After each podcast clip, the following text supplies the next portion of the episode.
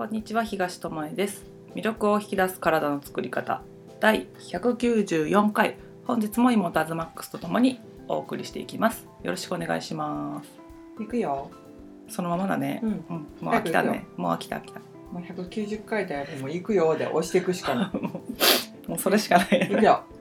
みんな早く行こう。どこに？次の世界へ、次のステップをね、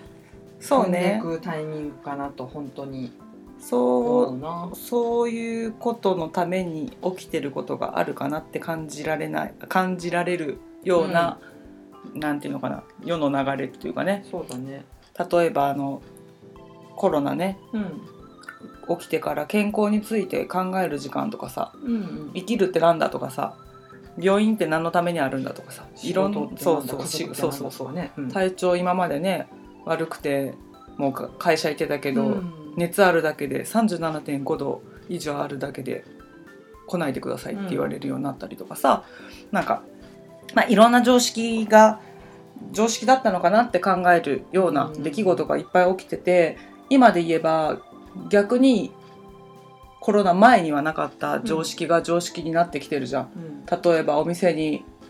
入るときはマスクを着用しなきゃいけないとか、レジの前にはなんかビニールが貼ってあるとか、っていうのが常識になりつつあるけど、それって当たり前のようにまたやってるとおかしなことになっていきかねないから、そこは自分で考えて、どこまでを良しとするかっていうのは言われたままにやるんじゃなくて、考えてやらなきゃいけないなっていうのは、特にマスクとか手洗いうがいとか、そういうなんか除菌かな、手洗いうがいはした方がいいと思うけど、除菌とかマスクとかっていうものはしすぎると、やっぱり前にもね音声で話したけど、もともといる自分たちの体を守る機能が弱っていってしまうっていうのがあるから、そこは考えていきたいなってことで、常識っていうのは変わっていくしね。3ヶ月か4ヶ月前にはさ、マスクもなしでさ普通にフラーって入れたのにさ、お店に。今なんかマスク持ってくるの忘れた、あ、もうやめよっかみたいな感じになるじゃん、し、なんかレジとかもさ一人で並んでくださいとかさ、家族でもさバラバラでこう、レジに家族みんなで行けないとかさ、そういうのがあったりとかね、いろいろ前の人との距離が違う、お客様合ってた、そうつらったりねそういうのがあるから、そのね常識が本当にこれから自分が触れていたい常識になるのかどうかっていうところは、しっかり考えていきたいなってことで、私たちのこの東姉妹の常識で、小麦を食べないっていう常識になってるんだけど、世間一般では普通に食べるものだと思うんだけども、先週話したよね。なんかね、また、体についてちゃんと考えるにあたって、腸に小麦が及ぼす影響についておさらいしておこうかってことで、前回はグルテンについてね話をして、なんか私たちも初心に帰ったような気分でいたんですが、その話をすることでまた興味をね持ってもらえた方とかいたりなんかして、嬉しいね。そう、それで怖いなと思ったよとか、自分の食生活を見直してみたよとかっていう声が聞こえたりしてきたんだけど、その聞き流すだけじゃなくて受け取って自分の生活がどうかなって見てみることができる行動に変える人って、ただ聞いて受け取って終わる人よりも一歩も二歩も前に進んでるなと思うんだけど、今度はそうなってくるとどうしたらいいんですかって聞きたくなると思うんだよね。でもちろんやり方がわからないとかっていうのは聞いた方が早いし、その方がいいと思うんだけども、何でもかんでもどうしたらいいんですかって聞いてくる人とかもいるから、そこは自分がどうしたいのかっていうのを考えてからどうしたらいいんですかって聞けるような、段階を踏んでやっていくといいなと思うんだけど、せっかく音声を聞いてもらってたりして質問をもらったりもするから、じゃあ小麦をね減らそうと思うんだけど、難しいんですとか、子供はどうしてもね、給食で出ちゃうから食べなきゃいけないことがあるんですけど、家でできることは何ですかとかって、その自分の生活を振り返って質問をもらったりなんかすると、答えやすいから、この音声を聞いてもらって質問をいただいたりもしてるので、そういったことについて今日は喋っていこうかなと思うんだけど、まずさ、何に小麦が入ってるかっていうことをさ、うん、知るとこから始めたらいいかなと思うのよね、うんうん、で小麦粉だけじゃなくてあらゆるものに小麦が使われてますよっていうのはこの音声でも喋ってるんだけど、うん、えってみんな言うんだよね。そう本当に私たちも最初 A だったもんね、うんうん、まあみんなが分かるところで言えばパン、うん、ラーメン、パスタ、うん、そこら辺うどんとか、うん、ピザとか、そうそうそう、そういう系ね、クッキーとかケーキとかっていう、うん、そこら辺は出てくるんだけども、まあ、それを避けたらいいんですよねっていうのは、まあ、小麦って聞いて連想して出てくるものだし、ねうん、自分が食べてるなと思うもので浮かぶものだと思うんだけども、うんまあ、それだけ小麦粉だけを避けてればいいかっていうとそうじゃなくて、うん、添加物で入っていたりとか、うん、あと思いもしないものに入ってたりっていうのは調味料に結構入ってたりとか多いねとか、うん、もうだいぶ昔の音声で話したけどもお酢で失敗しましたっていう話を ね私たちの中では有名な小麦が入っていないと思っていたお酢で失敗しましたっていうので、うん、米酢が普通だと思っていたら穀物酢っていうのがあって、うんまあ、一般に流通してる大手が出してるのは、まあ、安いし手に入りやすいものだし、うん、その安く流通させるために穀物からね作られてるっていうのでその原料に小麦が使われてたり、うんしててそれを何も考えずに食べて頭グワングワン痛くなりましたっていう話を過去にしたことあるんだけど、うん、そういうものに入ってたりもするし、うん、あとはコチュジャンみたいなねああいうジャン系のものにも入ってるよねジャン系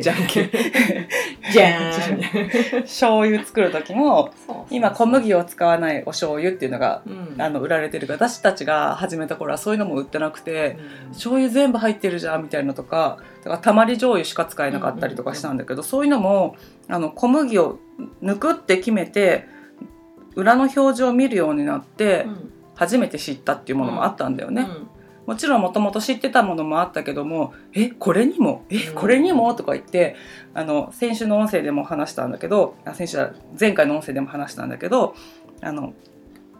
小麦を全部抜こうって3週間やったっていう話の中から、はい、裏の表示を見ないことには抜けないから、うん、全部見たらほとんど食べるものがなかったっていうことになったんだよね、うんうん、今まで食べてたものは調味料もダメかみたいな感じで、うん、でもそれもやってみたかったから小麦って文字が入ってるものは全てやめてみたんだよね。そしたら塩で生活するんかいみたいな感じになったんだけど、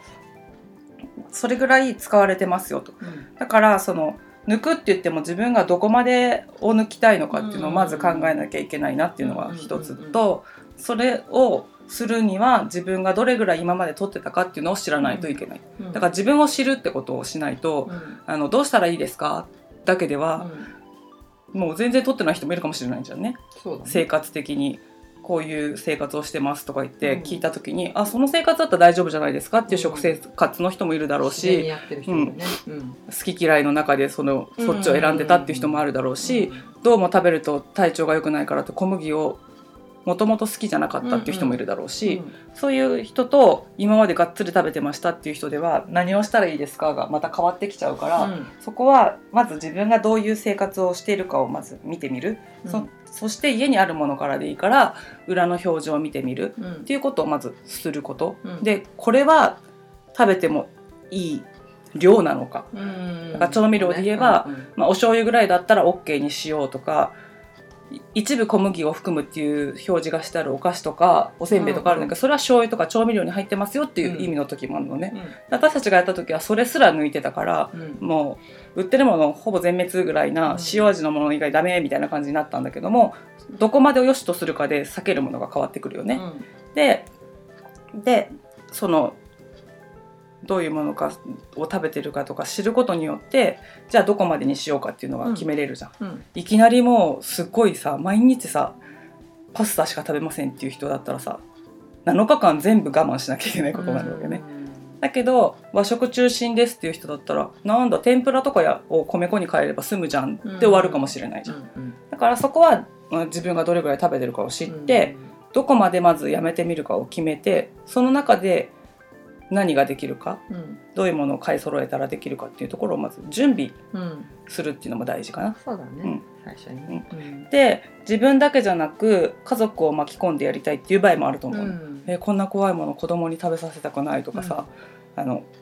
お家でやってみたいっていうなった場合に、お母さんがさ主導権を握ってやる場合ってさ、子供とかにさ押し付けちゃう場合があると思うんだけど、うん、それはあんまり良くないと思うのね、うん、なんか嫌じゃない、押し付けられたことやるのって、うん、私たちは特に嫌だから、なんかこれは食べちゃいけませんとか言われたら余計食べたくなるじゃん、うん、で過去の話で私が高校の時に好き放題食べて、ね、アトピー発症しましたみたいな話をしたことあるけど、うん、それって家で食べれなかったものを食べてやろうみたいな、うん、お小遣いも増えたしこれで好きなもの買って食べるんだってやった時に食べ過ぎて、まあ、体がエラーを起こしたっていうことだったんだけど、うん、禁止されると食べたくなるんだよね。だから理由をちゃんと教えるっていうのも役目としてあるし、こうこうこうなんだけどどうしたいって聞くとか、作る段階から一緒にやってみるとかね、米粉でやるとかにした場合だったら、作ったものだったら子供たちって食べたいってなるから、そういうものをやってみるとかね。あとね、ダメって言いすぎると給食とかでダメなものを食べているみたいな罪悪感みたいなのを植え付けることにもなるから、言い方って難しいと思うのね。そうね、うん、だから悪いものが給食で出てるのかっていうことになっちゃうから、うん、そこは子どもの性格もあるし伝え方も大事だなと思うから、うんうんうんうん、なるべく減らしていきたいなと思ってるから、給食は食べてもいいんだけどお家では減らそうかなと思ってるよとか、うんいう話をしたりとか、子供にも分かりやすく書いてある本とかもあるから、うん、そういうものを読んでこういうことが起きた時にもしかしたら食べ物から体の不調が起きてるかもしれないよって、これは小麦以外でも、うん、体がいらないって判断したものはお腹痛くなるかもしれないし気持ちが悪くなるかもしれないししんどくなるかもしれないから、そういう時は何を食べたかなって振り返ってみてとかを、うん、お母さんに相談してねとかいうのをしていくと、食べて考えるってことができるようになる、うん、だから給食と同じようなことを家でやっちゃダメってことね。出されたものを全部食べなきゃいけないみたいな、選べないみたいな感じじゃなくて、お家では自分が選んで食べていいんだよって、うんうんうん、で選べるし嫌だと思ったものは、うん、好き嫌いとかは別として、体があんまり欲しがってないものを無理やり食べる必要はないんだよとか、うん、っていう教え方もこれからの家では必要なのかなって、私たちってそれを学んでこなかったから、うん、なんか好き放題食べてとか何も考えずに食べてとか、出されるものをただ食べて、うん、そうね、機械みたいだったね。 それが危険か安全かなんて考えることもないし、ね、そういう生活を9年間やったわけだね。小学校と中学校と、うん、まあ、中学校からお弁当の人もいるから、でも6年間はやってるはずなのね、日本の義務教育、普通の、うん、まあ私立とか言ってたら分かんないけど、うん、公立の国、ね、義務教育の中でやってれば給食は食べてて、それ時って考えないしさ、みんな同じもの出されて同じものを食べて、まあ、残したら怒られるとか好き嫌いしたら怒られるとか早く食べなさいって言われるとか、まあ、そういうのでとりあえず食べればいいんだみたいなで、今日の給食はこういう材料を使って作りましたよなんて発表もないし、まあ献立を見るぐらいしか知る術はなかったけども、それをまあ学校でやってくれたら一番いいけど、やってもらえないって分かってるんだから、一緒に買い物の時からね、裏を見る、お母さんが裏を見て買う姿を見せるとか、あ、これこういうものが入ってるねって、これ何か分かんないから一緒に調べてみようかとかって、食に興味を持たせるのも大事なことかなっていうのがあるよね、うんうん、そう、子供とかってさ研究とかさ、うん、結構好きじゃん、自分で。そうね、そう、実験だったり、好奇心あるしね、そうから、うん、まあ、夏休みの宿題じゃないけど、うん、そういう感じでこう食事を変えたらどういう変化が起きるかっていうのを、うん、そうやって別にちっちゃくたってさできるね、できることだと思うからやってみるといいし、私は振り返ってすごく小麦をもうちょっと前から抜いてたら、もしかしたら世界的に有名になってたかもっていうことが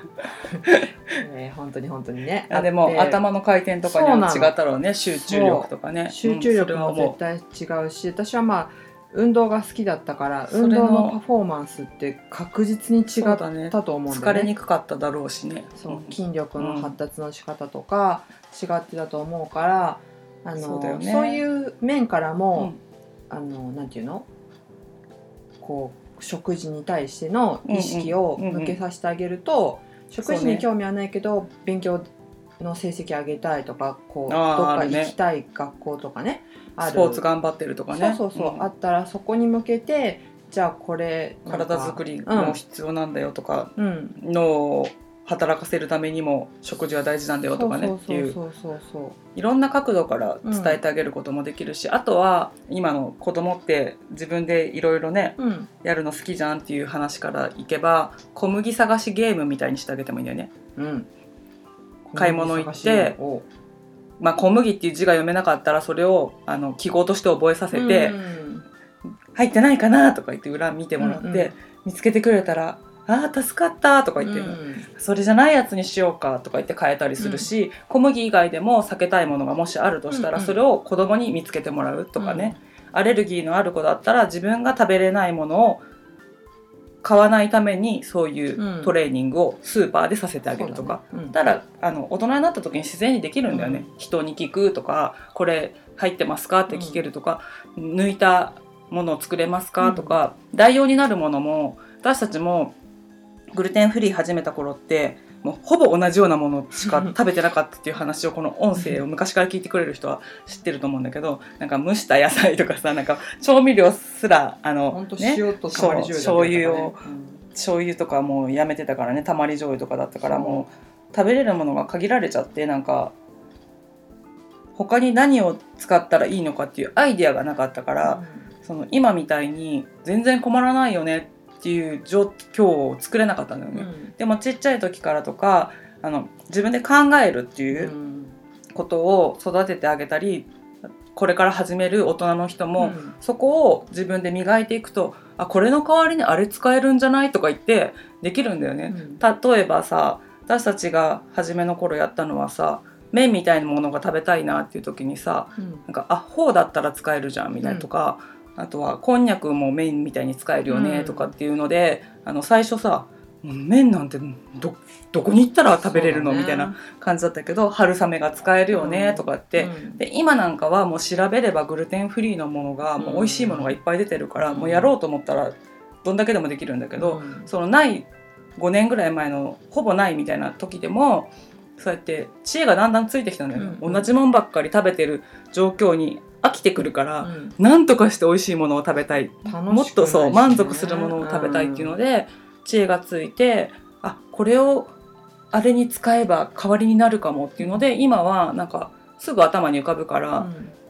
ね、小麦でしか作れないようなものでもなんか工夫して食べたいと思ったらね、うんうん、編み出して作るみたいなのとかもできるから、うん、それってやっぱり経験を積んでいくしかなくて、うんそれはやりながら覚えることで、うん、最初はやっぱり知っていくこと自分がどれだけ食べてるかと、うん、自分が食べてきたものにどれだけ使われてるかっていうのを知ってそれから自分がどこまでやりたいかっていうのを決めて、うん、じゃあここまでにするなら何と何と何をやめたらいいかっていうのをでまずは一生続けるっていう感じでやるんじゃなくて2週間3週間って決めて、うん、その間は絶対に食べないでおこうっていう、うんうん、その自分が決めた段階の中で、うんうん、ここまではダメって決めたならそれを3週間続けてみようとそれは絶対にやるっていうのをやってもらってその間に体がどう変わっていくかっていうのを確認してほしい、うん、で家族も巻き込みたいなと思う人もいると思うんだけどいきなりね巻き込むのね無理だと思ってもらいたいんだよね、うん、こういうこと言うとってなるかもしれないけど、うん、なぜかっていうと抵抗がすごいあるのよ小麦を抜くって、うん、一番食べてるからうん、中毒の話もしたけどさ食べたいってなっちゃうんだよね小麦ってねそう、うん、だから、抜くって言われるともう薬をやってる人が薬をやめなさいって言われたのと一緒であんま分かりにくいやったことあるんかいってでもあれって依存するのが分かるじゃんだってあれだけ有名人がさ、うん、仕事を失ってもまた手を出してしまうっていうぐらいのね依存性があるんだけど小麦もそれと同じ症状っていうかことが脳で起きますよっていうのはもう研究で分かってるものでだからやめなさいって言われた時すごい抵抗、うん、そんなのやめれるわけないじゃんみたいな明日から生きてきねえよぐらいのね、うん、ってなるからいきなり家族をそこにはめ込むと自分でやりたいと思ってやってる人でも辛いのに、うん、辛い時もあったじゃん最初ね、うんうんうん、その自分の手加減次第だけど私たちは辛かったのね、やりすぎてねのに、それを人に言われてやるってなると相当の抵抗が出ると思うから、そういった場合は自分がやってどうなったかっていうのを体験して話したり見せたりした方が、うん、それって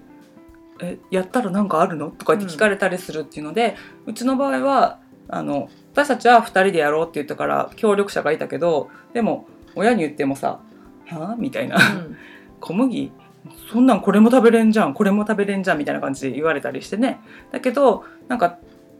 体楽そうだねみたいなのを見てから、うん、ちょっと私もやめてみようかなって言って母親がやめたりとかっていうことも出てきたりするから、巻き込みたくても無理やりやらせないっていうのは大事だよね、うん、家族を巻き込みたいなと思ってる人はね、うん、で自分がやってみせてその姿とか、まあ、元気になってたらさ多分さやっぱその食事いいんだねみたいな感じになるし、あとは作ってみたんだけどって言ってその小麦の代用で作ってみたものが美味しくできた時に食べてもらうっていう、もう失敗したなってやつは自分で食べておけばいいからうまくできたなっていうのを食べてもらって、あこれだったらいけるなっていう感覚を育てていくっていうのも周りの人を巻き込む作戦のそうだね、うん、近い人って一番やっぱ反発が起きやすいから、うんうんうん、家族とか仲のいい友達とかね、そう人はこれやってみようって言ったら大概、私いいとか無理とかってとか逆に止められたりね、うん、する、うん、からまあそういうもんだと思っていることがすごい、うんうん、そう夫婦とかだとさ旦那さんにやらせたいって思うはずなんだよ、なんか体の調子がよくなくなるってことを知ったらね、うん、でもやっぱやってくれなかったりするし、うん、私がこのグルテンフリーを教えていた中で受講してくれた人の中にいた一人がうまいなと思ったのが、うん、旦那さんがトイレで本を読む習慣がある人だったので、うん、でそこでいつもの本に紛れ込ませて、うん、その小麦の危険性に書いてある本を置いといたら、うん、なんか何週間後ぐらいかにさ俺もやめてみようかなみたいな、うん、なんかその本読んだんだねみたいな、うん、読んだとは言わないしでもなんかそれなんか楽しそうだねみたいな感じで、うん、で一緒にやれるようになったとかね、そういうこともあったりするから、うん、きっかけはどっからでもいいし、そうやってうまくね持っていくってこともできるから、そう自分で見つけ出してやりたいっていうメンズもいるじゃん、うん、奥さんに言われたことはやりたくないけど、うん、自分で発見したことだったらやりたいっていうのもあるから、そういう本からね本を読む習慣がある人だったらそういうのをね、これ読んでみないって渡すのもいいと思うしね、うん、そうだから楽しくやってる姿とか元気になっていく姿を見ると、うん、そのね本じゃないけど、うん、興味を持つし、うん、一回いいですって断った人ってさ、うん、興味を持ってもさやりたいって言えないとか、だからそういうなんかやりたいって言えるような雰囲気作りをいつでもウェルカムみたいな、うんうん、作っていくっていうのもすごく重要だなと自分のやってきたのを振り返ってね、そうすごい思うね。あと子供にやらせたいっていうやつもさ、小学校の高学年ぐらいの子供がいる友達がさ、うん、こういう話を子供にしたんだって、うん、小麦はこうなんだってっていう習ってきたんだけどさみたいな話をしたら、その子供は自分に自覚があったんだって、うん、小麦食べると調子良くないなみたいな、うん、でパンとご飯と出る朝ご飯があるとするじゃん、そしたらこれからご飯でいいって言ったんだって、うん、でそうやって話をすることで、うん、もしかして自分の症状がパンかもしれないって本人が思ったら小学生でもやめるって、うん、すごいよね、うん、食べないようにするって言えたりもするから、その話をしてあげるっていうのは大事で、そのこっちが決めつけてかかって話さないっていうのは大事だと思うんだよね、うんうんそうね、そう押し付けになってしまうとそれはその子が学んだことにはならないから、そう自分で判断できるような伝え方っていうのをしてあげるのも大事かなって、なんか長いことさこのグルテンフリーをいろんな人に伝えたり、うん、自分も大切な友達に言ったりとかさ、うん、なんか親戚に言ったりとかっていう中でどういう伝え方がいいのかなっていうのをやってきた中で良いなと思ったのは、まあ、押し付けないことが一番良いんだなっていうのと、うんうん、本人が興味を持ったら何も言わなくてもやるようになるんだなっていうことだよね、そう、うん、だから自発的にやれるような心理作戦じゃないけど、うんうん、でもやっぱその人の姿がね、そういうのに結びついてくると思うし、うん、今言ったみたいに知ってる情報をうまく伝える、うん、こう上からとかやらせたいとかって、うん、それってまあ結局エゴじゃエゴかもしれないじゃん、うん、思ってしまうけどね。そうそうそう、うん、私たちも、まあ、今だってそう思う瞬間やっぱりあるし、うん、でもあこれってその人の選択の自由だし、うん、こう思うっていう、うんうん、なんか選択肢こういうの私たち持ってますよっていう話はするけど、押し付けたり絶対やった方がいいよみたいな冗談半分ではねそういう言い方もするんだけど、絶対やったらいいよって心の中では思ってるけど、うんまあ、それを顕著に出さないっていう、うん、そうそうそうっていうのもやっぱり、うん、一つのなんていうのうまくいろんな精神的にも健康に生きていくために必要かなと思うね、うん、そういうやり方がね、うん、し一番その人のためになる方法を伝えれるのがベストだから、うん、その押し付けってその人のためになることじゃないと思うんだよね、うんうん、今私が思うには ね、昔は押し付けてでもやってほしいなと思ってた時代もあるし、早くやってほしいとかね、そう、うん、もうこっちが仕切ってでもやらせようと思ったこともあるけど、でもその人のためになるかなって考えた時に、うん、ならないことの方が多いならばその手段は取らない方がいい、うんうん、だから学んでこなかったことだし、うん、なんていうかな、学ぶっていうよりもさ自分でやってみるっていうよりも、私たちって受け身で教えられる、うん、やらされる、うん、体制を取ってきてしまったから、なんかそこにも抵抗感があったりするし、うん、その学びに行くとか自分で自発的にやるってことがなかなかできないから、うん、そのできないことを私たち大人は今から自分で考えてやっていくしかないけど、そのまだ学ぶ力のあるね子どもたちには今のうちからそれを教えてあげられたら何よりもの教育になるかなと思うよね、うん、高校生ぐらいになったらさ自分で考えてできるからさ、それまでに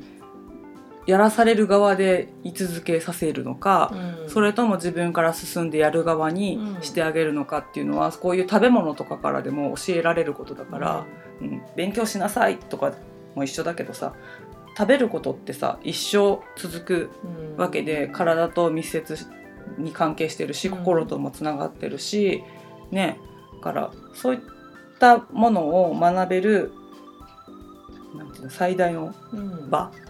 私大人はそれをやってこなかったので、そこに目を向けるだけでガラッと体が変わったりとか、考え方とかその感性が変わったりとかね、うん、するので今日のがね参考になればね取り入れてもらえたらいいなと思いますね。こういうのってすごいすっごい価値がね低く見られるんだよね、うん、正直、うん、けどすごい財産ギフトだと思うし、うん、なんていうのその健康法とかってさ、うん、日々変わってったりするけど、うんうん、体のベースってやっぱりそうそう大きく変わっていかないから、うんうん、とっても大事にしてほしいのと、うん、このちょっとしたことが、うん、国を救うんだよね、うん、医療費だったりとかさ、ねねうんうん、いろんな医療費だけじゃなく食料のいろんな問題とか そうだね、それを作ってる会社とか本当巡り巡ってより豊かでいい国とか世界とかに変わっていくことにつながると思うから、うん、いい人ぶるわけでも全然なくって、ねうんうん、一人の健康がどんだけ貴重なことかだし、うん、その健康を作るのはいろんな人の知恵だったり知識だったり、うん、体験を伝えでやっぱり体験して伝えていくことがそれにきっとつながると今は私たちは感じているので、こうやってねそうそうポッドキャストでし体感したことしか人は信じられないと思うんだよね、うん、なんか人にどれだけ言われてもあそうですかってなっちゃうものを、うん、私たち もう3週間さえ我慢すれば小麦食べれるんだったらもう3週間もうとりあえずやってるわい早くやっちゃって終わらせるわいぐらいな感じでいたら体感しちゃったらあ本に書いてあることと一緒だったとか、うん、あの人が言ってくれたことと一緒だったって、う